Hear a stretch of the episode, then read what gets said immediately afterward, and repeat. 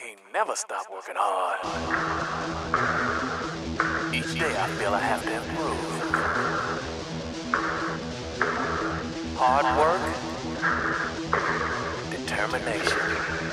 I've got to keep pushing myself.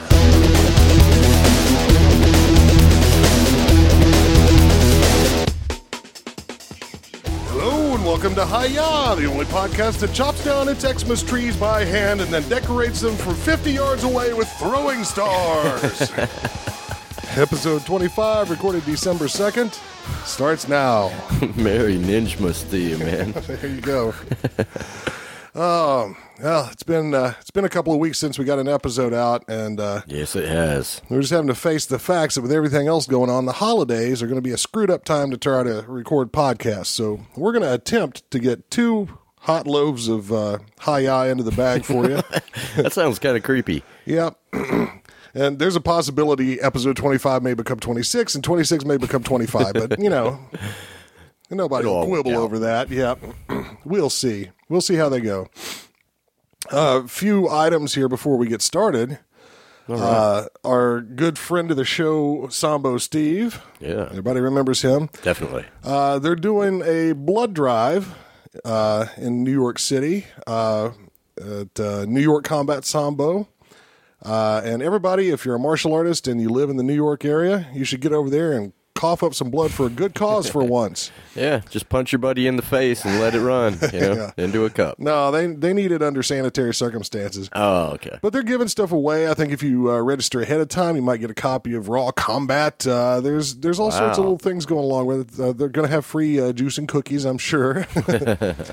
but uh, everybody, if you're in that area and listening to our voices, get out there and donate some blood. Uh, the best place to get the full scoop is to go to the event page. It's New York Combat Sambo. Um, Blood Drive, just type that into the Facebook search and you'll find it, and it's got all the information. Facebook search. Yep, Oh, okay. yep. Cool. That's their event page at Facebook, and it's got everything you need there. Um, even if you're not right in that area, they've got other places. You can.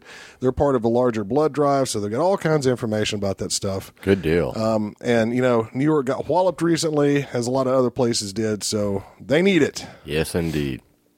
Okay. Um, so what we're going to do tonight is um a mailbag extravaganza. Ooh, that makes sense. We've been getting a lot of mail. Yeah, the stuff's really been piling up over here, folks, and uh, we, We meant like to. it. Yeah, we meant to get to this a little earlier, but we haven't. But uh, and for the time being, it's still not heavy enough that we can't just pick it up every two or three shows and get to most things. But this is going to be our biggest one ever, so sort of consider this. Uh, you know, there's a couple that are just kind of blowing sunshine up our butts, and we won't dwell on those. but most of them actually have little mini discussion topics we Yeah. can jump off on. Uh, so that should be a lot of fun. Um, and of course, at the wrap up of the show, we're going to throw out some gift ideas for the holidays for the martial artist in your life. Oh, yeah. So, you know, if you're a lonely martial artist, this is stuff you can just go out and get yourself. Well, that, but also remember that some of the martial artists in y'all's lives are us. So, you know, this is what we're telling you to send us. Yeah. no, all we want from you for Christmas is ratings and reviews on iTunes. That's right. And uh, of course, tell your friends. Um, so yeah, that's uh that's about it for this episode. There you go. We're going to try to power through another one. Craig, you got anything else to add up here at front? I do not. I think that's about covered it. All right, well, put your damn shoes on. Let's go to the Champagne Lounge for Let's do it.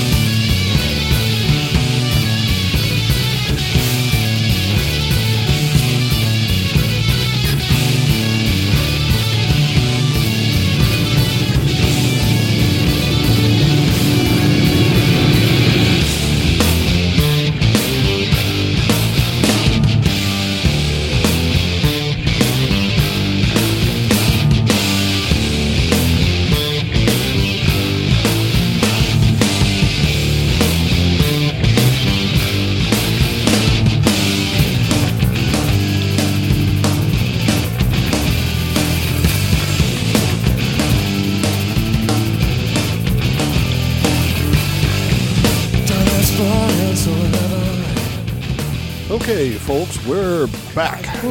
Um, you know, one thing I forgot to mention uh, What's that? at the uh, in, during the intro is uh, happy 60th to Big Al. Yes, happy, happy. Well, spent a little time at his party last night, a little, a lot. which segues into the fact that I'm not feeling right. you are not looking right either. no, either. no. I uh, felt a little punky going out there, but I was starving. I ate two big plates of delicious uh, curried chicken and stuff. Yes, you and- did. Yeah, and then I left it in the corner of his yard. yes, you did. God. Whew. It was a good So- time, though. Yeah, so bear with me if I'm not completely with it today, folks. Um, all right. Hear that? Uh oh. What's a- that sound? That's a burgeoning mailbag right there. Yes, it is. Yes, it is. We're gonna we're gonna dive right in from the top here. There's actually one that's a little older. Um, it kind of got stuck in transmission somewhere between us, uh, and it's from our old buddy Troy, who's uh, written in before. yes, indeed. Hey, Troy.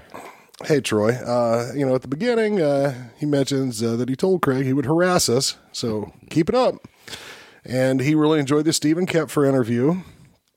Uh, but uh, he's uh, the bulk of this email is about the latest episode, then, which was our discussion on uh, discussion on um, instinct and intent, and Oh, you know. Um, so here's what he says: If I understand the meaning of instinct as it was used, I would refer to that state as flow. Sure. Flow is something we aspire to during partner drills all the time. When an in flow, everything comes together attention, movement, skill, and intention. The body and mind harmonize, so it is much different than being reactive. Most of our partner drills are based on appropriate spontaneous response, and we rotate partners very frequently to vary size, speed, strength, and skill. There is not much repetition of preset partner drills or application of form. We do study technique and structure within the various partner drills, as well as combinations and kata. I have found this to be very useful for moving outside the lines and learning to break patterns. The difficulty is getting students to relax and trust their inherent movements enough to expand them. What I have found this approach does not do readily is give students a structured grounding in applications. Well put. Yeah. Well met. So, um, yeah, so there's got to be both, right? Um, he mentions here that that being said, he just started training in Chen Pan Ling's Bagua, and he finds it both refreshing and somewhat frustrating to work on specific applications. So his body wants to freestyle it, and his mind wants to stay rigidly within the lines. Uh, He's brought to the uh, into the feeling of my of his past training, in which he learned uh, multiple. I should stop trying to switch the the case here. I am brought into the feeling of my past training in which I learned multiple preset one steps and sparred in a way that was completely unrelated to the movements within the kata, always wondering which one step to use or would I freeze under duress. Do either of you find it difficult to guide students through the transition from specific applications to spontaneous response? Uh, y- yes. Yeah, but it goes it goes right back to our discussion on principle. I think um, is that you know the it it's the principles that cause the actual reactions. It's not you know it's not going to be do move three two six point five. You know. Right, right. Um, well, I think he's got both sides of it here in this one email. Yeah. You know, you want to do less structured um, uh, response drills where you're letting, you know, the other person do whatever they want and you can do whatever you want and uh, see where it goes. Right. But I think you also really need a heavy dose of application. Otherwise, why bother learning that martial art? True. like if the get off the table, kitty. if the forms um, are not relevant to the sparring, then you probably don't need them, Right. and so you're wasting part of your time doing that. And the other problem I have with people that just do a lot of flow stuff but don't focus in on you know Tactic. the tactical side of their art is uh, they tend to get to a point where it becomes push handsy and not realistic at all. Right. They'll they'll move a couple of times and then they'll get locked in with the guy that they're trying to flow with and they'll just plant their feet and they'll try to muscle each other around, yeah. which uh, you know, um, especially with certain arts, is not what you want to do at all. So. Right. You got to be careful either approach you take not to build these crazy bad habits. Yeah. It's that whole thing of the extremes, man. In order to be well balanced, you got to train well balanced. And you know, if I just from my own experience, if I had to put a percentage on it, I prefer people to do seventy five percent application based training. Right. especially early on. Early on, it's 95% application based training. When you say application based training, I'm talking about like one and two and three step things where you're practicing a specific tactic, technique Right. from the system. right? Uh, and you can vary those enormously too. Like once the person's got a handle on that, you can tell their attacker to do whatever they want, Mm-hmm. but try to keep the other person locked into, you know, what they're working on. Right, right, and find all the different flavors, angles. And, Right. So, um, and then, you know, when people get up into higher levels and get more experience, you know, again, that, well, with us, that's tequila sparring night. You know? that's, that's good stuff. We're going to agree on some little rules, you know, and uh, whatever we feel like that night and take our shirts off and get manly and slap each other around a little bit. You Go know? at it. Swap paint. Right. so, but you know, without without grounding in something first pretty thoroughly, Yeah. then you know you're just another dude swapping paint, Exactly. um, and you're probably not getting the full benefit of of the art you're training. Agreed. All right, well, stop agreeing with me. You're boring me. All right, here's one for you. Flow backwards as a wolf, hungry like the wolf. Rawr. All right, there, Duran Duran coming at you. So anyway, oh, a little interesting side note at the end of this email. I know there are some systems which adhere to HAPV, not the disease, uh, habitual acts of violence. Um, the theory being that kata slash forms are designed from techniques that have been found to be effective responses to the most common types of attacks. If application is worked with different partners, then most situations are covered. Uh, Patrick McCarthy, an Okinawan karate and Fujian Chuanfa practitioner historian, is a very strong advocate of this approach. Um, so, you know, I think we've already covered our thoughts on the the differences between that approach and a and a freestyle one, but uh, I like the HAPV uh, Yeah. designation. Makes it sound like a, an illness. Perhaps it is. Perhaps, yeah, perhaps martial arts overall is an illness. It is. I. Mental though. Um, but I, I think that is a large part of the principle behind katas and forms, uh, whatever you want to call them in your system. Um, so it's the library, right? Yeah. Um, now, as times change, the most likely attack scenarios change too. So, what held true 200 years ago may not be focusing on the same sorts of things you're going to have to deal with today. Exactly. You know, your your spear dodging technique is pretty great, but uh, Right, but not many people are going to come at you with a spear. yeah, And if they come at you with a stick, they're probably not going to use it like a spear. exactly. So there has to be some acknowledgement of that. But, you know, a lot of systems are easily translated to the modern Oh, thing. yeah.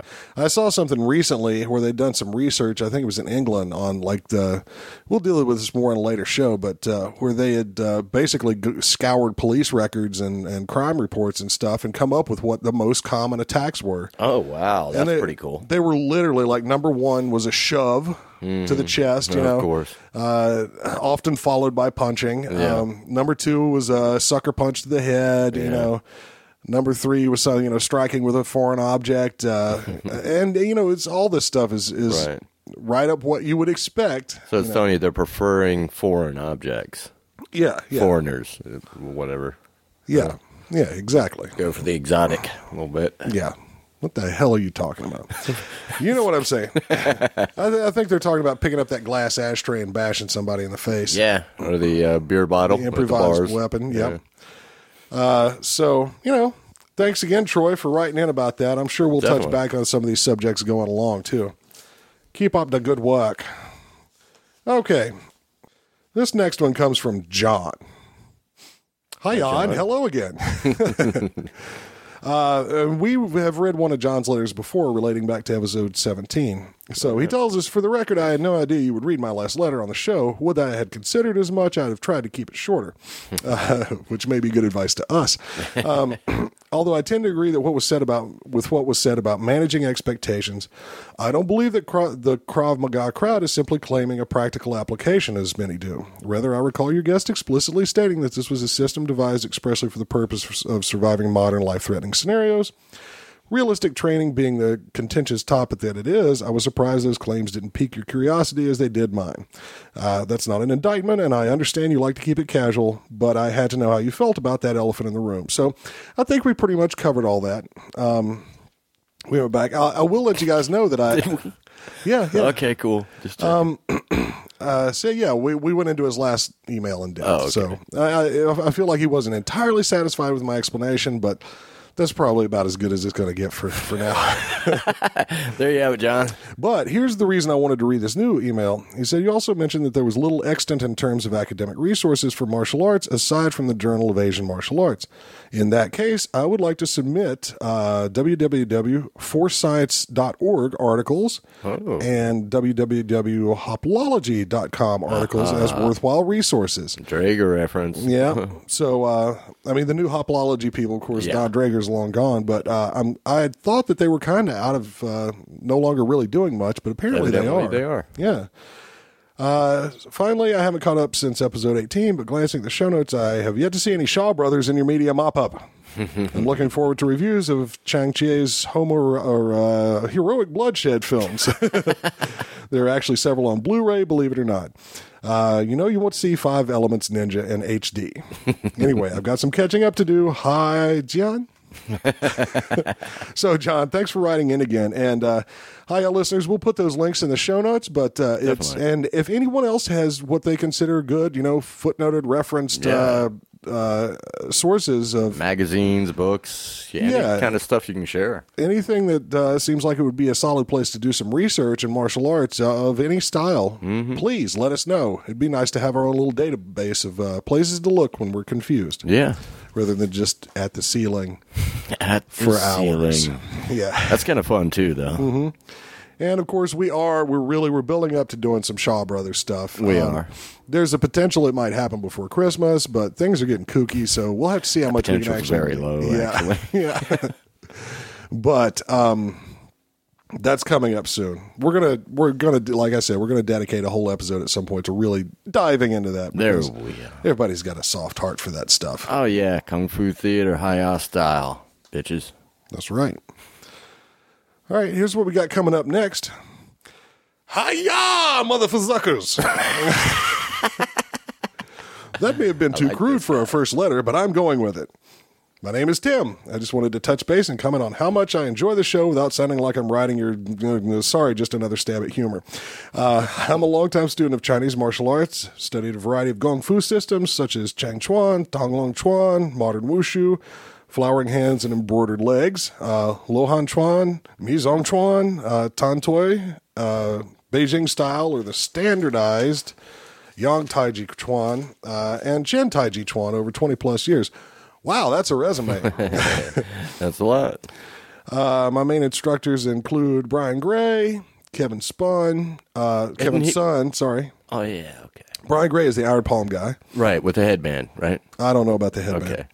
Uh, and he's a fitness director at Continuing Care Retirement Community where he teaches Yang Taiji to seniors. Cool. He also teaches self defense at the University of Delaware. Now, I want to stop right here in this one because I've known several, I won't say a lot, but at least two or three, and this adds to the pile, um, Taiji instructors who have uh, made their main job working for a retirement home. Yeah. Or, uh, you know, and uh, so I'm going to have to figure out some way to convince. Uh, to convince these people that Bagua is good for that too. Well, if they got a cane, they're walking around in a circle as it is. right. Nail a cane to the floor. Yeah. Yeah. I mean, there's, you know, any of the internals, you can play it soft enough that, Oh, yeah. you know, and uh, all the benefits. Good God. all the benefits that can accrue for the elderly, like, you know, getting their circulation going, balance, Oh, yeah. aids, and all that stuff. You can get the same from a lot of different styles. And it's so- a way to do exercise without. I mean, it's a comfortable, fun, you know, dancey exercise rather than you know, pump and iron that they might think you know they would have to do. Right, right. So yeah, I got I got to look into getting some productive work like that myself. Definitely, definitely. Uh, but enough about me, he says. And then there's a little shameless adulation in here. He appreciates the podcast. Uh, he's in between schools, so he doesn't get to have martial arts discussions with peers. And, uh, you know, he talks stuff with novices, but it's just not the same. Um, it's something that uh, he misses dearly, and the podcast has helped to fill that gap. Uh, so thanks for that. You know, Definitely. That's cool, man. part of the reason we decided to do this was so we could keep having these kind of conversations, even with kids and all the other right. responsibilities. So we sympathize completely with that. Uh, your guests uh, always seem to be experts in their fields, uh, with the exception of, uh, of the occasional person. uh, your discussion topics have been both informative and entertaining, and I love the laid back banner. Keep up the good work. Uh, okay, let's move on here. We'll do it. Thank you, man. Yeah. That was really nice. And the other thing he mentions here is he would encourage more discussion on both Bagua and Xingyi, as well as Craig's musings on Northern Shaolin, Oh, Which I has can a- more than muse, bro. which has a decisively special place in my heart, being that most of my training has been devoted to the external Shaolin systems. Cool. Uh, so yeah, you know you're going to get tons of that from us if this podcast stays on the air Yeah. over the months and years. So we It's try not to cram happen. too much into any one show because then it it's would not be, about us. It would be the Dave and Craig show then. Da, da, da, da, And- Dave and Craig. that would eventually eventually get boring. Yes, it It might take, you know, years, centuries. Who knows? Ah, okay. Um so, in the interest of boring us to death, he'll keep this next section short. I would like to humbly make a few recommendations for future discussion topics. I would be interesting to hear discussions on how to bridge the gap between the training hall and real world self defense. Okay, we've tangentially touched on that before, but yeah, we, I feel like we, yeah. Well, no, you could say some of the stuff and uh, you know principle versus application and stuff like yeah. that. Touch on it, but we haven't zeroed in on that. All right, we'll we'll focus. Yeah. Um, he's currently reading a book called Meditations on Violence, though he's not sure of the author's name because the book is at home and he's at work. Uh, Get home, bro. avoiding work related duties, he said. he would make a great guest. So thank you. We love when listeners send us suggestions for people to talk to. Definitely. So all of y'all, keep that up. Uh, he would also like to hear about supplemental training. Other than technique, what type of training can you bring to your can bring your expertise to a higher level? I think discussing the relationship between basic techniques of different systems would also be interesting and maybe bridge a few gaps uh, for your other listeners. I have other ideas, but we'll save them for another email. So, um, yeah, uh, the basic techniques thing, again, we've sort of glanced off that one, just like uh, the martial arts uh, uh, book that uh, DeMarco, Mike. uh, Mike DeMarco just put out. You know, one of the things I loved about that was seeing several different styles just kind of throwing their favorite technique out there. Right, right. And really grooving on, you know, how strong the similarities were there because human body is a human body, you know. Right. Um, uh, But other than technique, what kind- type of training can bring your expertise to a high level? I mean, we've talked about secret gongs before, so that's one thing you could look back Yeah. into. But another thing is, is, again, just referring back to the pleasure principle of getting any exercise at all. I know uh, it really helped my Shaolin immensely just to go out with a buddy that liked to throw frisbee and chuck a frisbee for 45 Oh, yeah. minutes every That'll day. And you know, you you you don't just play frisbee, right? You set it up to be cross training. so it's like, all right, throw one as high as you think I can reach it, you know, Right. Or send one of my belt buckle. I'm gonna try to jump over it, turn backwards, grab it, and land in a horse stance. You know, try you know try mixing your martial arts in with uh, with the other stuff in your life, uh, whatever else you find fun. You know, Yeah, I mean, for me, it, you know exactly what that was. I, I used to be a big, uh, big dancer, believe it or not, and I would go to the nightclubs like four or five nights a week, every single week, and just dance and dance and dance. Aside from you know training and teaching fu, and I would actually mix my little martial arts techniques into like dancing with the rhythm and came up with stuff. So yeah, I was the kind of the crazy guy out, you know, on the dance floor, but it was kind of with hanging out with those types of people too. But that was a whole lot of fun, you know, because it actually helped. I was working in timing, rhythm, and all that kind of shit. Um, unbeknownst to anybody else watching, they just thought, you know, I'm high and fucked up. well, you were that too, yeah, yeah. and uh, you eventually got to the point where you'd make your students do that too. indeed. Whether it was their idea of fun or not. Oh, it was. Uh, yeah, I mean, another thing you can, I mean, he's got a job where he can, you know, do some martial arts at work, apparently. But, uh, you know, if you have a job that involves any kind of physical labor, I used to do a lot of this too. Uh, mix in your training. Yes. You know, if you got a, if you got to hose the floor of the warehouse off, then you know instead of bending over at the waist and you know doing it like your average guy would, get down in that low horse stance and, Yeah. and hose under there. You know, Pivot from horse to bow stance each time, you know. Yeah, I Simple mean- thrust or your punch, whatever. and that's the sort of place where you're just doing hundreds of repetitions of the very very basic stuff that you mm-hmm. don't want to spend your whole life doing in class. Exactly. Really pays off. Yeah, it does. I did that crap as a shoe shine boy way back when. Yeah, exactly. So, you know, there's lots of ways you can incorporate that stuff. Um, there's a couple more little points from here. Uh, he uh, was looking forward to the Matthew Polly interview. Some of these are a little bit old now. Sorry, folks. Um, he always had romantic visions of training in China for extended periods of time like he did, though the opportunity has not yet presented itself. A guy can still dream. There you You go. know, we hope that works out for you. Um, he also says since he's between instructors, he's always looking for folks to swap paint with, and uh, you guys seem like a great bunch of friendly and thor- thoroughly experienced artists. If you're open to it, I would love to come down to Atlanta and train for a few days. My Bagua Zhang knowledge could use a level up, and training with a fellow Northern Shaolin practitioner would be good for the soul. Hey, we got an open door, folks. Yeah, come on down. Come on down. Uh, yeah, Second shoot us. to ride in this bit. You know, if you anytime you're coming around town, shoot us an email. Just let us know. We'll let you know where we're going to be and what we're doing too. yeah. Um, Which brings me to another little topic here. Um, Uh-oh. oh, Sifu, Sif Randy Williams was uh, supposed to stop by my house on Friday on a layover and spend the day. no. So I was going to try to can a bonus episode, having another another discussion with the Sif over there. Uh, but he wound up having to cancel his flight at the last minute. So Did uh, you just call out the thief on, on, on, on our show, man? I'm not calling him out. I'm just saying it was an opportunity that we almost got and then missed. Actually, what I'm doing is I'm trying to account for the lack of content you're going to get in the month of December from us. Ah, yes. We're scrabbling. We're trying to make something, It's the holidays, anything folks. happen. Yeah. Yeah. Uh, yeah. Everybody's schedule goes pear shaped during the holidays, so we're doing the best we can. of sheep. Okay. In closing, you guys rock the Casbah. Feel free to use this letter for whatever purposes you see fit. All right. All Yeah, see, we like that. He threw Hey, that in at the end to the tell face us to you. do it. There you go. And uh, of course, we recycle all the letters, so we'll be placing these in the bathroom when we're done. that was nasty. that was. Sorry. Oh, yeah. Okay. Uh, this one's coming in from Rob. Hey, Rob. Subject Great podcast. All right, we're Thanks. done. No.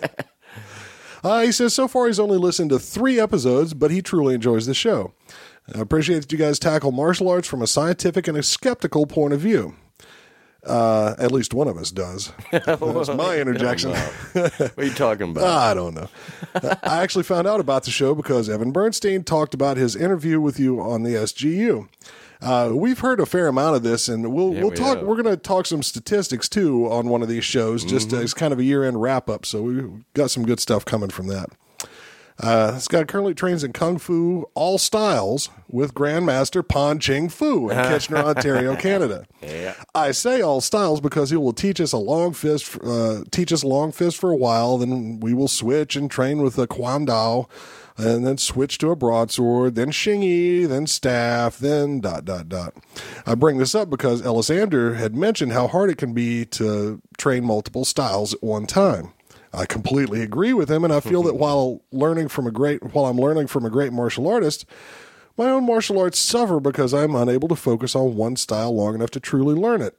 Mm, that sucks. That sucks right there, man. You're with, you know, it's a big name, and then you're like, yeah, but I really need something more here. Have we told our Pan Ching Fu story yet? I don't know if we have. I don't think we have. If we did, it was very early on. So Yeah. Let's. You want to tell it again? we'll throw it over. Um, yeah, It's I'll, good for this guy. Yeah. I'll give it the rundown. Um, so yeah, Craig and I both got to meet Pan Ching Fu a long time ago, and I, you know I was very inter- interested in this guy because, as we mentioned a couple of episodes back with Matthew Polly, I had read the Mark Salzman books, and Yeah. that was the guy that trained him out there, and then emigrated and got into the movie and everything else. So, Yeah. so this is what year was this, Craig? Oh, Jesus. You know my memory's not. Ninety six, maybe. Sounds about right. we We'll went that. to a yeah we went to a kung fu tournament in, in the big easy new orleans yep and uh, we uh, we uh, were creeping around the first day there trying to see who we could find. so we're not the guys that go down to the training uh, to the main area and like look for the people sitting in their booths. We go creep around the hotel. Yeah, right? we go find them. if we'd only known back then that we could grab a recorder and Yeah, take it with us, we'd have been doing a podcast already. Mm-hmm. So we're creeping and we're creeping and we're creeping. and uh, I don't know what we look like. We weren't dressed in kung fu uniforms or anything, but we're creeping down this hallway and. These two old women that were maiding up the place, you know, they were cleaning rooms and stuff. They they they come out and they're like, "What y'all doing? Hey, y'all looking for kung fu guys?" we're like, "Uh, yeah." I thought they were going to throw us out, right? Exactly. Call security. She's like, "Knock on that door right there. Go in there. He won't mind. Go ahead, knock on that door right there." So. We're like, all right, all right, okay. knock, knock, knock. There's a big group of us actually. Are like four of us, Yeah. five of us, yeah. Pan Ching Fu opens the door. We're like, oh, Holy shit. what the fuck? And uh, so he's like, "Oh, come in, come in." You know, we're like, "Okay." We all crowd into this tiny hotel room with the bed pushed over to one side, and he's got his senior student at the time, Diane Naughton. Yeah. Uh, that's her name, right? Yeah. I got her name right. Yeah. Or is it uh, Mick Naughton? Or is it just Naughton? It's been a while, and I I don't have my remember. computer in front of me, so Yeah. I'd love to get her on the show too. we Oh, have to look into that. Um, but uh, that was a senior student at the time, and he had her uh, practicing uh, break fall for him, basically. Yeah, um, Detong. Yeah, and uh, so she was doing it in the corner between the bed and the wall and the nightstand in this place, and she was just doing individual pieces like you know barrel rolls and holding one leg on the ground and falling. you Yeah. know, s- Into a split. into a crotch busting split. ah, just crazy stuff. So we were duly impressed by that, and he gave us all business cards and you know let us all feel his knuckles. Yeah, the iron knuckles. yeah. so that was a lot of fun, and I I totally get what you're talking about. I mean, I, I kind of I don't know if uh, what's going on with Pan Ching Fu, but he may feel like he's people come to him more as a celebrity cat anyway, or he may just be Mm-hmm. bored or not interested in trying to teach people up in the whole system, Right. And just wants to practice with students around. you True. know? Um, and then again, when you got a guy that knows that much, Yeah. You know, it's kind of It's kind of hard. is he going to spend all his time training with thing? Uh, the question I would have for you, and maybe you can write back and tell us this, is have you addressed that with your teacher? Yeah, th- directly, you know, bring it up. Um, but you obviously got to use your some of the wude and all that kind of stuff and how you approach it. But also, a common thing for guys that used to teach that way is to kind of be measuring you and seeing, watching you perform and train these things so he can figure out where your natural strengths and weaknesses are with the goal in mind of maybe actually pointing you to a specialty at some point. But right now, he's checking it out. And that could be just complete and utter bullshit and not at all what he's doing, too. So, I don't know. Yeah, the only way you're ever going to find out for sure is uh, is to ask him because the guy's obviously a quality martial artist. He's been around forever, um, and you know he's old school. So I'm I'm sure he has the ability to give you what you want. He may just not know that you want that. Yeah. And you might have to kind of prove it to him first that you really do want that because when you get locked into that traditional, you know, soup to nuts, ground up sort of kung fu thing, there can be, you know, that's the place that a lot of people get run off from traditional schools. Yeah. Yeah, true. They they're like, oh no, no, no, no! I wanted to learn the flying back somersault Yeah. karate chop. You know, Yeah. so uh, you know, ask the guy. He seemed like such a laid back, cool dude when we met him. I don't think he would hold it against you for for Mm-hmm. asking so. him. Just you know, be polite and and give him ask him straight up. You know, Yeah. if if you could focus on one thing, or if he ever intends to get around to focusing on one thing. Um, and uh, he this uh, this fella uh, Rob also mentions he wishes he had known about the Bagua School when he was living in Atlanta because he wasn't able to find a good teacher and didn't train much while he lived here. Um, Well, we wish you'd known too because we never had enough students. So, uh, if you ever come back, you'll know where to find us now. Definitely. Anyways, keep up the good work, and any advice you would have uh, would be great. I think we already covered that. That's our advice. Ask. exactly. You know, you, you'll never know unless you do. Just like uh, the first date. Exactly. If you don't play, you can't win. Exactly. We've got Nathan from Bremerton, Washington. Hey, Nathan. Again. He says, Thanks for airing my question. It's funny that you asked how I found the show on the same episode you covered the other podcast you listened to. I listen to several gun podcasts, mostly on the Gun Rights Radio Network. Uh, Alex Haddox of the Practical Defense podcast is associated with GRRN and is one of my regular shows. He also mentions Dan from the Karate Cafe, so I listened to some of his shows. Yeah. Yeah. And he did a search on the Zune marketplace. Yes, I use a Zune for martial arts. Yeah, for martial arts podcast and found your show. Like you mentioned, most are dead shows, style specific, or MMA news. I've been listening since you only had a few episodes up, and I love the show. I've always wanted to study martial arts, but I grew up in a small population 300 town in Wyoming, Wow. and there were no schools. Now it's just a matter of finding time with work, school, and family. That's not an excuse. I just need to find a school in my area and take something. Um, I hope I answered your question. Keep up the good work. Hey, hey.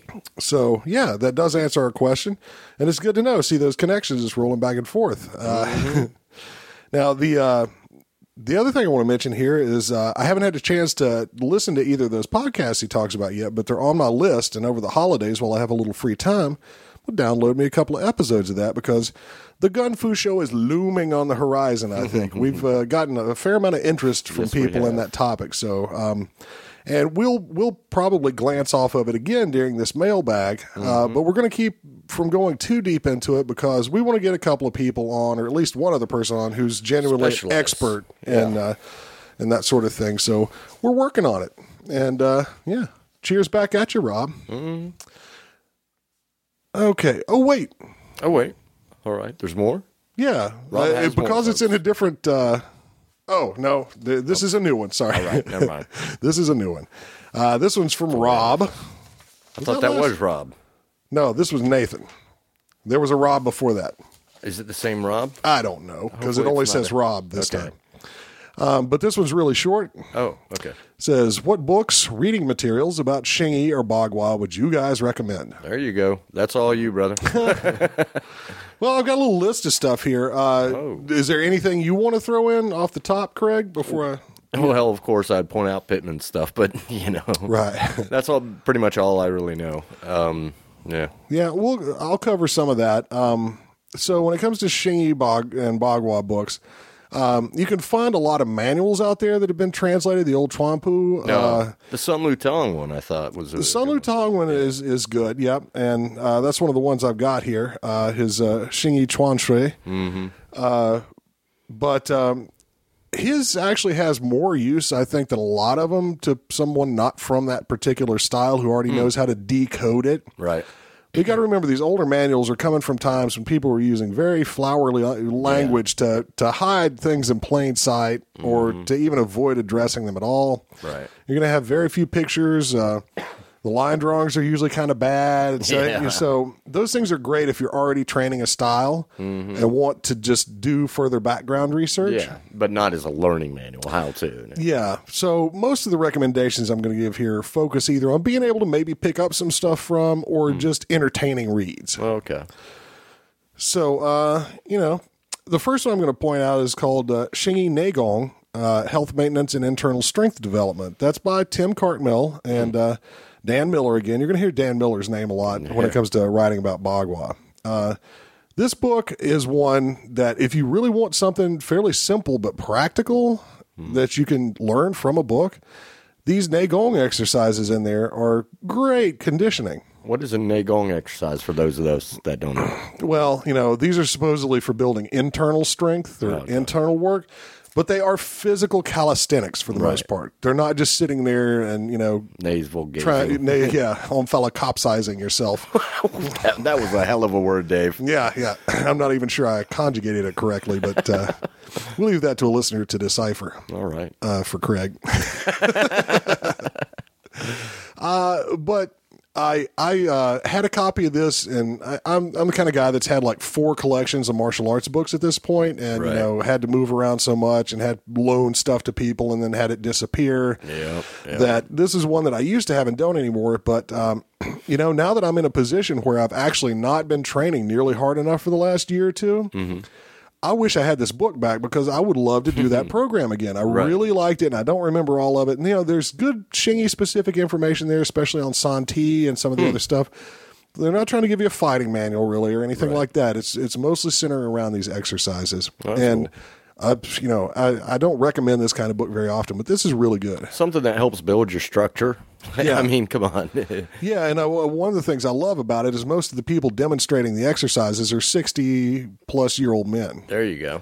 Yeah. So- you, you like that kind of thing. I know, Yeah, I well, it's given me hope. yeah. Uh, and you know, Tim Cartmell's associated with it. Uh, you know, Right. most of it's not Bagwar Xingyi specific, but uh, he's a, a guy I'd recommend in general. His effortless combat throws Yeah, yeah. has a lot of good throwing material in it. That if you have a background already, some of it in, in throwing and stuff, you could easily incorporate this into whatever system you're working with. right. And of course, Dan Miller, and this will be a side recommendation. Uh, aside from translating a lot of those uh, old Chwampu manuals, uh, did the Bagua uh, Journal. journal for a long Yeah. time. Now, if you look it up on the web, it's going to be spelled P A K U A. Pa Kua. Yeah. but it's been out of print for a long time, but you can buy the whole thing, all of their episodes on a CD ROM. For how much, Dave? Oh heck, I didn't write that part down. It's very reasonable though. You know, All right. it's. Um, I'll go ahead and tag this forward. We're going to talk about good gifts for martial artists, and if you know you got somebody that does Bagua and doesn't know about these, that would be a good gift. You know, I think it's uh, it's definitely under like forty bucks. you know. Okay. and you get like several years worth of this journal stuff. Oh, so cool. there's uh, you I remember when it was around. Yeah. yeah, yeah. I mean, it, it can be uneven at times, but you know, there's a lot of people you just won't see interviewed anywhere else that are Yeah, true. contained in those pages. So that's a recommend. Now, uh, when it comes to Xingyi and Bagua writing, one of the names that always comes up is Robert Smith. Huh. That's a So- new on me. I'm going to try to clear up a little something for people right now. Oh boy, here we go. Uh, There's two kinds of Robert Smith books, okay? Before and after. Well, there's the ones that are fun, and there's the ones that actually have some form you might pick up in them. Oh yeah, his little uh, alter ego thing. Well, no. Well, I'm not talking about the yeah the what's it, the John Gilbey stuff. Right. Those are entertaining. But Yeah, they are. Yeah. Um, but uh, his early books, Xingyi Chinese Mind Body Boxing and Bagua P A K U A, Chinese Boxing for Fitness and Self Defense, were a couple of the earliest uh, books on these two subjects to be published Yes. in English. So they're very relevant for that alone. Now, for instance, in the Bagua book, you get a smattering of linears uh, that he learned from Hung I-hsiang from the Gao style. And you get uh, single and double palm changes at the end with a little Wang Shu Jin in there and um, uh, Master Guo. Um, so I wouldn't, if you're looking to to pick Learn, up something learn. you can actually learn, I, I wouldn't go that route. But as their status as books in general in the Yeah. in these arts, and They're make them worth collectibles. Yeah, they're they're fun to read too. Yeah, they are. He has a certain rollicking writing style that's always entertaining. And that's a rollicking good time, Dave. Yeah.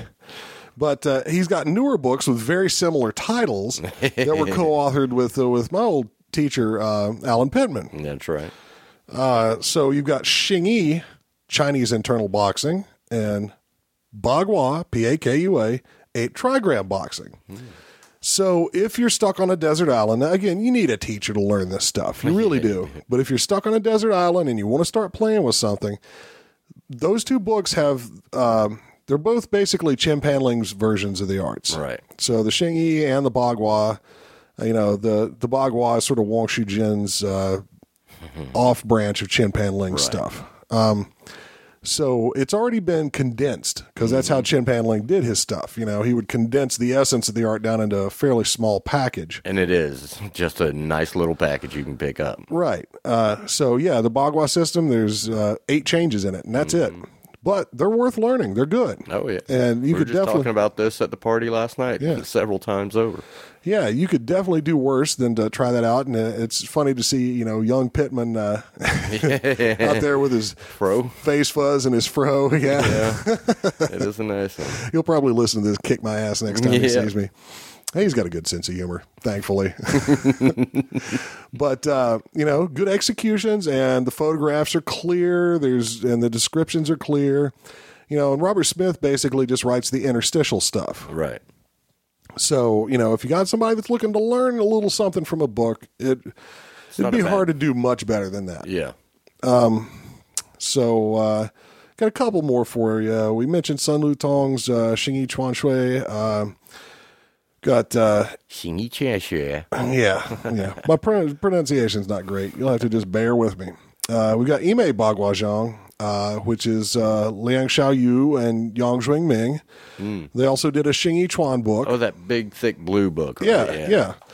And uh, you know, like it's the Bagua they're doing in there is totally different from Gao styles, right. so or Chen Pan Ling for that matter. So mm. it's hmm. not something I have much direct experience with, but what I did really enjoy about both of those books is uh, there's some cool training drills in there, Hmm. and uh, you know apparatus and different stuff, brick walking, Oh, okay. things like that. Uh, some of it I think is a little. Uh, a little bit hyperbolic. Um, Oh, confabulate a little bit. yeah, maybe just a little bit. Like it's got those two old guys apparently walking on bricks standing on end, Yeah. on the narrow end. And it can be done, but that's usually I tell students, you know, you get to that man. Mm-hmm. point. Well, yeah, it's one thing to walk on them laying on their long side, but you walk on that top end. If you're You'll trying to break move your at any ankle. sort of speed, you, yeah, you're you're at high risk of breaking something there. I, never really seemed worth it for me to do that much. Yeah. Mm-hmm. I would put stakes in the ground if I wanted that kind of thing. But you know, that being said, there's a I lot. wouldn't mind doing high stepping though, but like do, trying to do a Bagua walk around a circle, that's scary, man. Uh, well, you know, I've seen videos on YouTube where people set up a line of bricks and run at them Yeah. and try to run to the end, but it's totally different. You're trying to control the thing and just step in a circular fashion. So it's not easy. Y'all welcome to try that if you want to. yeah, at your own risk. Yeah. Um, but there's lots of good stuff in there, and they also have Yeah, good translate good translations with uh, footnotes for a lot of the Bhagwan Xingyi songs, as they're Oh, called. okay, yeah, the lyrics and all that. Yeah, so that's something I haven't seen. Craig. I'm not. That, I'm not making a joke. We have that in Northern Shaolin too. Right, Yeah, right. names of the movements and what. So they're yeah, they're basically Flowery. little rhyming couplets and stuff like that Mm-hmm. that are intended to be mnemonic devices for the students, but they're virtually indecipherable if you don't have a background to, Yeah. to figure them out from. They're just cool poems. So if you've been into Bagua and Xingyi for a long time, then you might really benefit from you know taking a read at those uh, at those songs. Yes, indeed. And who couldn't use a good benefit? Yeah, benefit. Did I say benefit? You did indeed. Dude, I'm operating on one cylinder right now. You're, right. you're lucky this is even happening. I know, but that's why I'm poking fun at you. That's what you're for. hey, Okay, so that's about all I got for that. It's like you know, if you're in a specific style, yeah, look and see if you can find the the old manual from that style and get a translated. I've got a copy that I was recently gifted from my teacher of uh, Zhang Jun Feng's Bagua book, uh, sitting at my house, waiting for me to find a translator who, a, not only is willing to translate a lengthy Chinese work for me, Right. but has the martial arts background yeah. to really make sense the of what's in it. nuances of the language. So yeah, so I'll keep you posted on that, but uh, that could take a while. And in the end, it probably still wouldn't be much for somebody that wasn't in that specific system. True. Okay, got a couple more of these. Um, subject: martial arts for a three-year-old. Hmm. Hey guys, uh, really enjoyed your show. Uh, sounds just like some friends getting together and talking about martial arts. Well, that's what it is. Even with the people we've never met, it winds up being that way.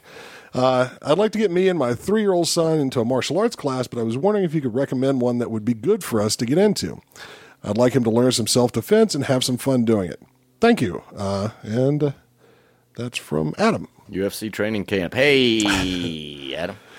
Yeah, the the thing is, uh, you're going to have a hard time teaching any three year old real self defense. Aside from running, you Yeah. know, how to escape, some escapes, some running, that sort of thing. But this is just me. But I've been on this hobby horse before here. you know, there's there's no way to teach a three or a six or even an eight year old to to beat up a committed adult of any type. Right. Uh, get away from them, yeah, that's a possibility. So you might want to look into some arts that are very heavily movement based. Yeah. Run. Yeah, or you go running. well, you know, you might have to break that grab before you run. so, true. you know, those kind of things, yeah, a kid may get away with one time. Um, I, I also I wouldn't stress too heavily any kind of self defense for a kid that age, just because you don't want to worry them. You know? Yeah. Kid, I got a three year old son at home, just turned three, and he gets stuff in his head, you know, and he'll mm-hmm. chew over it and mull over it, and suddenly there's monsties in the woods, and he has these little long dialogues with Bigfoot now, you know. Oh no. And then he came to my house, and then he came in, and then he was okay. And then he was, well, that's good. yeah. So you know, you gotta he was okay. whatever you get him into, think, hey, I've got a three year old here. Yeah. Let's remember, I'm uh, not trying to make the kid too hard. You know, Right. And I mean, you know, I, I kind of feel the same way, especially as a parent. My daughter's about to turn three uh, uh, this next week. But uh, at the same time, you know, there are like some old Chinese uh, kind of Shaolin like forms that are made specifically for super young kids um, that are kind of gymnastic in nature, made for building flexibility and strength and those kinds of things. But in this martial arts form, and you know, it's more of a, a gymnastic dance um, and performance thing. It's it's a fun way to package those learning things in there. But to be honest, I'd hate to be the guy trying to teach that to the three year old. It's just it would be very hard. Um, Well, three year old Chinese have much different expectations than three year old Americans for the most part. So they get away with it there. You'll see the videos of the little Chinese kid occasionally just Yeah. you know ripping out a little form. Yeah, yeah. So you know if your kid's got that kind of self discipline, you can you can try some of that. But yeah, that would be a good place to start. Maybe not a three. Maybe wait a little bit. But get them into something that's athletic, you know, where they can have fun with their growing body and their, you know, Mm-hmm. Exactly. and their burgeoning energy um, and you know just let them get out there and, and learn to do all that stuff. And the good thing about that is, uh, in, in something like a long fisty kind of style or something like that, you can learn a lot of good body mechanics, a lot of good basics, all that stuff, and some pretty flashy things too while you're young.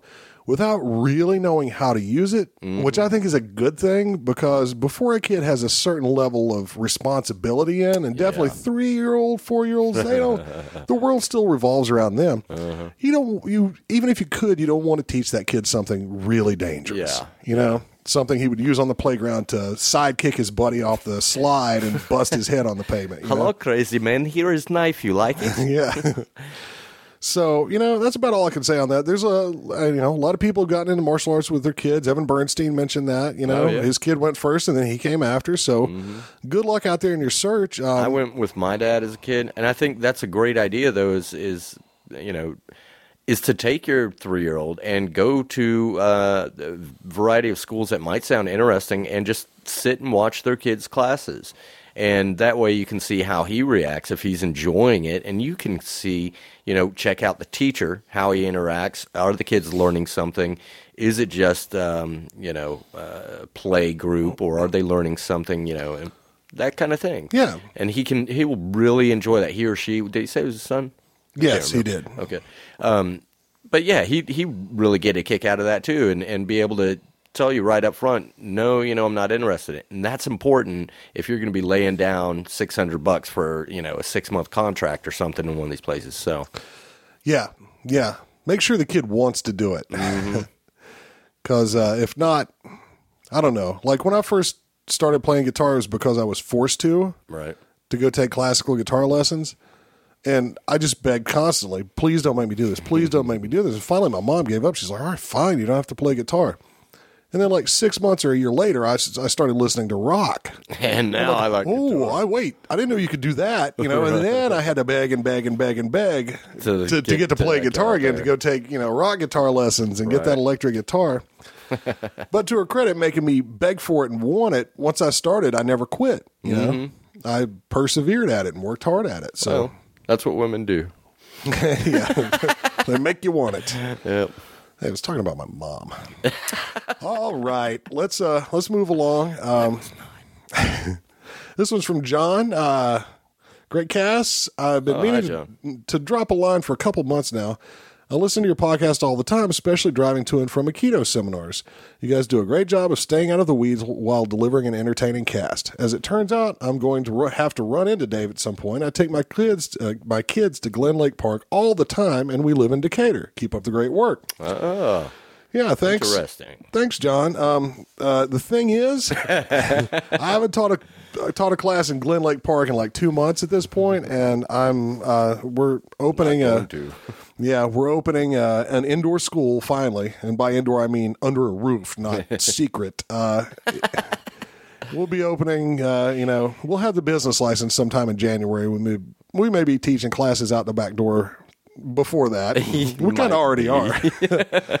Um, But you know, if you're ever going to be in the Chamblee area, which is not far from there at all, feel free to give us a call, look us up. Yeah, Yep. definitely. We Dragon Lake Martial Arts. Mm-hmm. Check us out. Was that a commercial? Hey, all right, we're coming down to the wire here, Craig. We got Ding, ding, We ding, got ding. two more. Man. Um, I know. I told you we'd make a whole damn episode it's like that this. song, The Wire, man. Yeah. Um, subject: Gun Fu. Uh oh, here we go. Richard M. Uh, first, thanks for the excellent podcast. Enjoy listening, blah, blah, blah. Uh, I myself am a martial arts hobbyist. I'm over 50 and only have about three years of BJJ experience under my belt. I can no longer train due to health issues, but hope to get those under control in the next year or so. I still enjoy all aspects of martial arts and their principles. I'm a firearms instructor and a, and a defensive tactics instructor for a medium sized law enforcement agency in a rural state. Please don't divulge the state. I won't. Uh, I would like to comment on the mention of gun fu in episode 20. Uh, there are formalized systems of principles and techniques for the firearm, though they are not generally well known. I enjoy listening to you guys talk about principles of martial arts, and I try to determine if the principles can be applied to the martial study of the firearm. I have yet to find a principle from traditional martial arts that does not apply to firearms. Repetition, distance, timing, power, awareness, mindset, etc., etc. Uh, most handgun enthusiasts don't study gun fu, and some problems are widespread in my experience. Number one, people tend to think that the mere possession of a firearm essentially lends any self-defense, essentially ends any self-defense scenario. They'll say, "I just shoot him." Neglecting problems such as available distance and time. It's the same as saying, I just punch him. That's totally true. I call that the magic wand effect in Yeah. my vernacular. I, I completely agree. And don't These are worry, people who have never Bobby's really shot belt. much who think they're a magic wand. If you've got a handgun in particular and you're trying to shoot at something that's moving, Yeah, uh, it ain't as easy as it looks, folks. yeah, they make it look good on TV, but that's about it. Right. Uh, number two, people practice the wrong techniques. Shooting beer cans at 25 yards is fun, but it is not relevant to defending against a determined adversary inside of 10 feet. 50% of law enforcement shootings occur inside of 5 feet, and 80% occur inside of 10 feet. Obviously, time is at a premium. Very few people can deploy a gun from concealed carry and deal with a knife at 10 feet distance. We just watched that old Dan Inosanto video recently, and I think we mentioned it on uh, on, On the podcast. episode. Yep, uh, which points that out very clearly. Those were unrehearsed videos with real law enforcement officers. Exactly. And Dan Inosanto, you know, they they basically determined for the average dude, it took about 24 feet of distance to be able to unholster and shoot a determined attacker with a knife before they could get that thing pointing out of your jugular. uh, number three, the amount of good defensive practice is small. Not many practice one hour each week. How good would you be at your art if you only practiced one hour a week?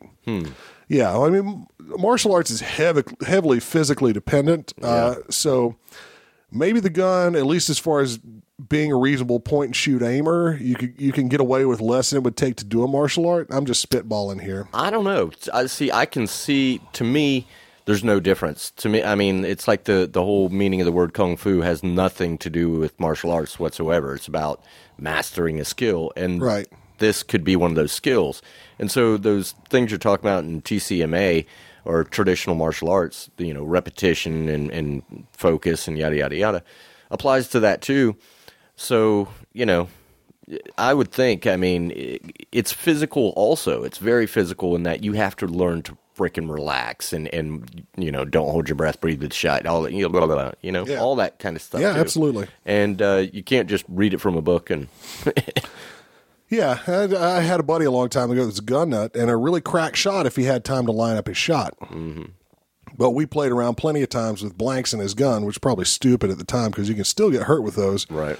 But if I was within 10 feet of him, he couldn't even get the thing out before I was eating his lunch. And, Mm-hmm. Right.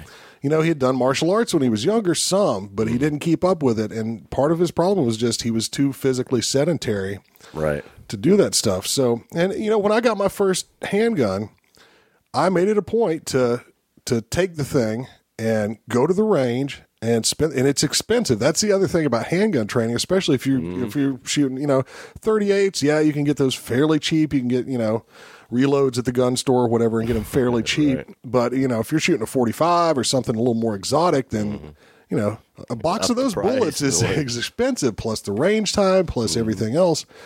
But when I got my first gun, you know, I made sure I got several boxes of wad cutters and I went three times a week until I was satisfied that I could at least shoot what I was hitting at. Right.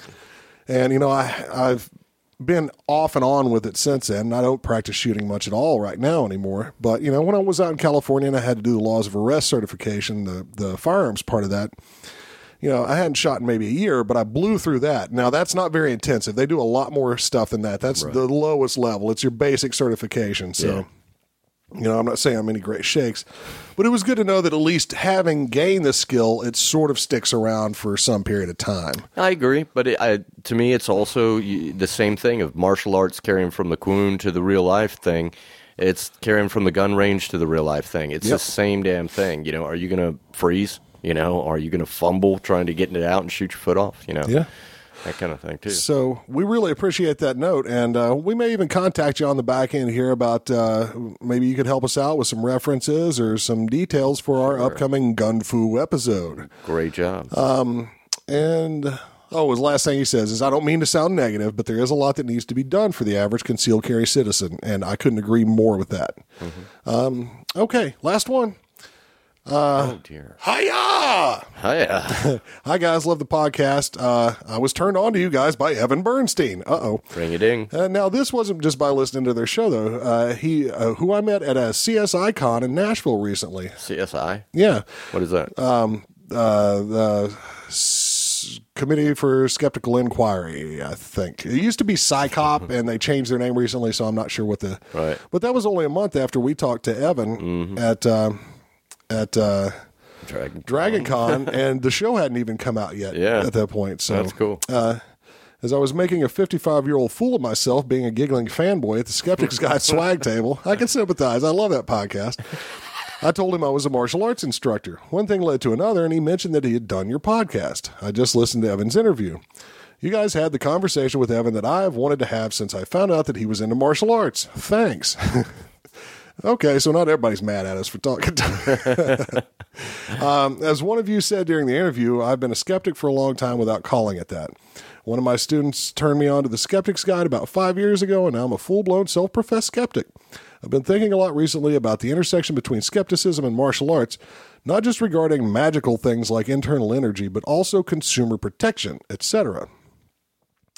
Uh, I can identify with your struggle to be more diplomatic in dealing with martial arts bullshit and not just verbally dismiss it as such. Skepticism has taught me that while you can never convince a true believer, there are a lot of people who are on the fence or who honestly want to know what I think about chi power or similar topics. As a professional, I feel I owe them more than just dismissive put downs.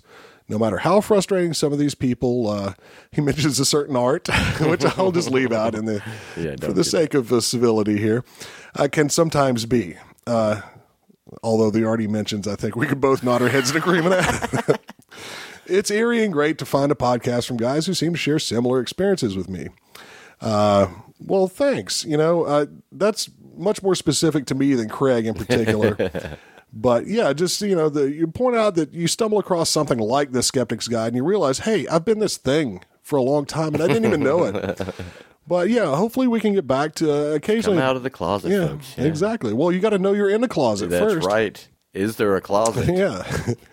Schrod- Schrodinger, Schro- Schrodinger's closet. Sorry. There Butchered is no that. closet. Yeah. Bend your mind. Yeah, there's no spoon. Um, but not only from the just the sheer martial arts BS, but uh, you know the consumer protection side of this. We we will definitely tap back and address some more of that in the future, or I will yeah. anyway. Craig will roll his eyes at me half the time, but No, no, I love the consumer protection thing. I'm when I talk about that, for me, it's the fraud people. You know, they drive me bonkers. Man. Yep. So it's going to come up again. We try to be very diplomatic and open minded, and, we, and we want everybody to get their chance to have their say. Yes, that- But then again, if something's obviously a turd, we're not going to try to polish it into a beautiful necklace. You know. if you're coming out and telling us that uh, you know you speak directly with Bruce Lee's spirit, and you know, well, So, just you know, for me and from this guy, holla out there for all you skeptics in the house. Uh, glad to have a few of you on board. And hey, if you're not a skeptic, don't worry, we're not going to beat your head in with it. That's right. Um, yeah, it will, subtly influence you through our magical hypnosis powers. You're getting very sleepy. Shit, you probably are. This has been going on for a while. So let me go ahead and wrap this up. Uh, just real quickly, it gives Wake us background, which is pretty interesting. So we always like to know what our listeners do.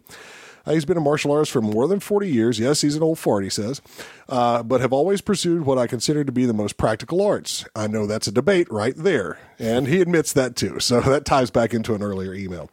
I'm a full instructor under Dan Inosanto and Jun Fan Gung Fu, uh, Filipino martial arts, and Majapahit uh, martial arts.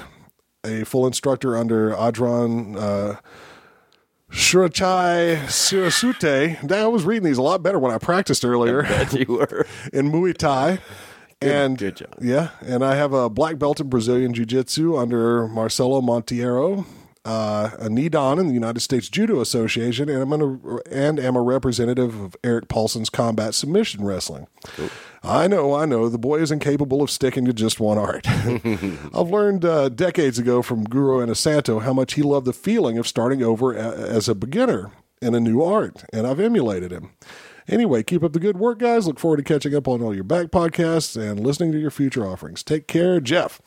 Hey, Um, thanks, Jeff. Very nice. And that's a good note to end this mailbag on. You know, no matter how badass we may be in our uh, particular beloved arts, it's always good to knock the rust off and to shake up your perspective by getting out there and trying something new. Yes, it is. And, uh, you know, I, for one, plan to do as much of that as I can over the next few years. I think uh, I'm going to do the same. Yeah, and it's good to meet all the people that we've talked to via the mailbag and by having them on the show because we're actually developing a little network of some really skilled people out there Yes, who we we, can maybe drop in on from time to time and Mm-hmm. and uh, you know take a lesson from. Or maybe just have us a one big networked I uh, get together some point too. That's right. Hello. Okay. Are you on, Bob? I know Bob threw me off. Oh, Oh, excuse me, folks. Boy, I'm punching, losing already. We got a whole other episode to record, so let's let's get this thing over with. yeah. The one last little thing, we're just going to toss this out, and if anybody has any uh, mailbag or anything they'd like to send back on suggestions, if we don't get them out there before this Christmas, we'll use them next year. there you go. But uh, you know, if you're looking to buy a gift for that martial artist in your life, That's right. We've had a few people write in and actually say they're not martial artists yet, but they just like listening to the podcast. Um, and you know, if you're a martial artist and you're thinking about buying a gift for yourself or another martial artist, um, it is really uh, some of these suggestions I have really apply more to to people who uh, aren't martial artists, maybe, but want to know what to get somebody who is one. What would be cool? I get what you're saying. Do, do you have any suggestions, Craig? As a martial artist, what would you like to get for Christmas? Shit. Well, or Hanukkah or you know winter solstice or however you roll. I mean, stuff, all the stuff on my list, you know, that I plan to get myself when, you know, as finances allow, you know, from weaponry, traditional weaponry to, uh, shit, I love the old kung fu movies, you know, throw me a DVD, you know, with some kung fu flicks or action flicks. Of course, books, any kind of media that's uh, about that that I don't have. Um, yeah, but you know, you can go wrong too. Like you get somebody a pair of silk pajamas type thing, and you know you can really piss someone off. You know, if If that's not what they like. exactly. That's the thing. You really kind of got to know on certain some of these. Right. Don't get your MMA meathead cousin the silk pajamas because he will not like it. Actually, he might lounge around in them when he's got his date home. There Uh, you go. So yeah, you're hitting a lot of stuff. I was books. You know, we talked about some Xingyi and Bagua books Mm-hmm. specifically. You know, if you got people in those arts out there, but there's a lot of good stuff out there. You know, just ask your friend subtly. Try to determine what they're interested in. Movies, you got to be really careful about because a lot of the old movies are out under four or five different titles. Some Oh, versions of them are way better than others. They're cropped and you know Mm-hmm. unreadable subtitles or badly dubbed. Yeah, yeah. But you know, if you bring a classic to a martial artist that they really like, and it's a nice, you know, letterbox Nice version. presentation with with really good subtitles.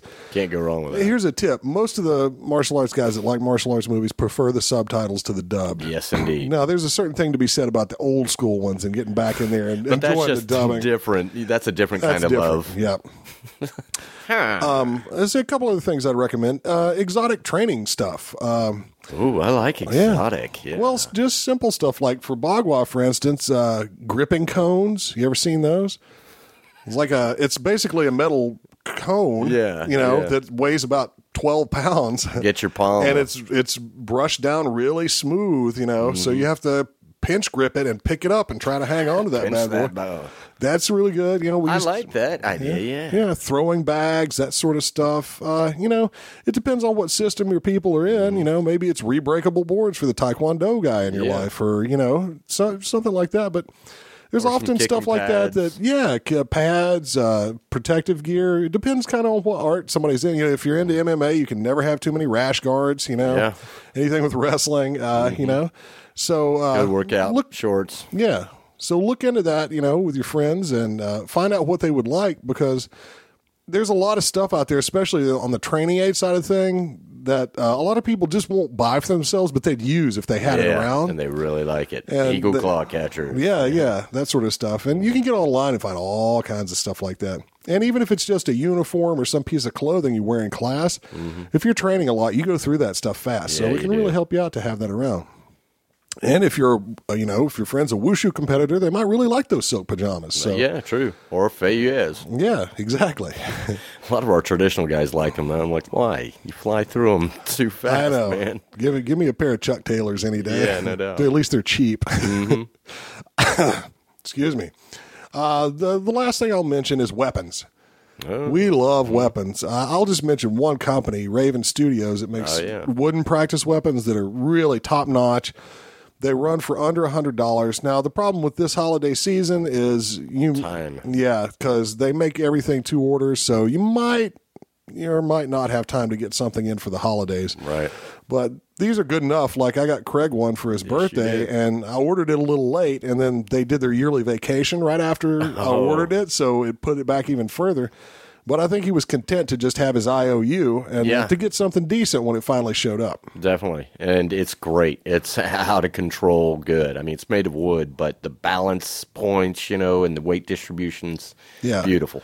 I've gotten a couple from them, and you know, if if you got somebody that's a serious martial artist and likes to do weaponry, um, don't don't be fooled into buying wall hangers and these Yeah. cheap, uh, overly heavy metal swords that are dangerous to practice with because they're not built properly. Mm-hmm. You know, a good metal sword you can find them for around two hundred dollars, Yeah. but you have to really know what you're looking for. You really do. Other than that, it goes from 200 way up real fast. Uh-huh. And most martial artists don't want to sharpen their hand when they're practicing No. a form anyway. No. They want to practice with that well weighted wooden or, you know, decent metal practice. Or a solid aluminum, even. Yeah, yeah. Uh, so they don't lose an ear when they make a mistake or cut a, you know, chop their shin because Uh-huh. they were having a bad day. Um, so, you know, that's another good idea. That's getting a little into the pricier range, but still, you know, for under 100 bucks, really nice. Uh, and I'll just, again, we don't work for them or do anything, but I know for a fact because I've ordered a lot of their stuff, they do Right. great work. Yes, they do. Raven Studios, wooden swords. Find them online. All right, folks. Whew. I'm exhausted. I feel like I've been talking for an hour straight. I think you have. Okay, well, Craig, you're carrying the ball on the next one, so Oh, deal. let's go ahead and, uh, Visit that Champagne Lounge, brother. visit that lounge one more time, and uh, we'll be talking to you guys again real soon. See ya!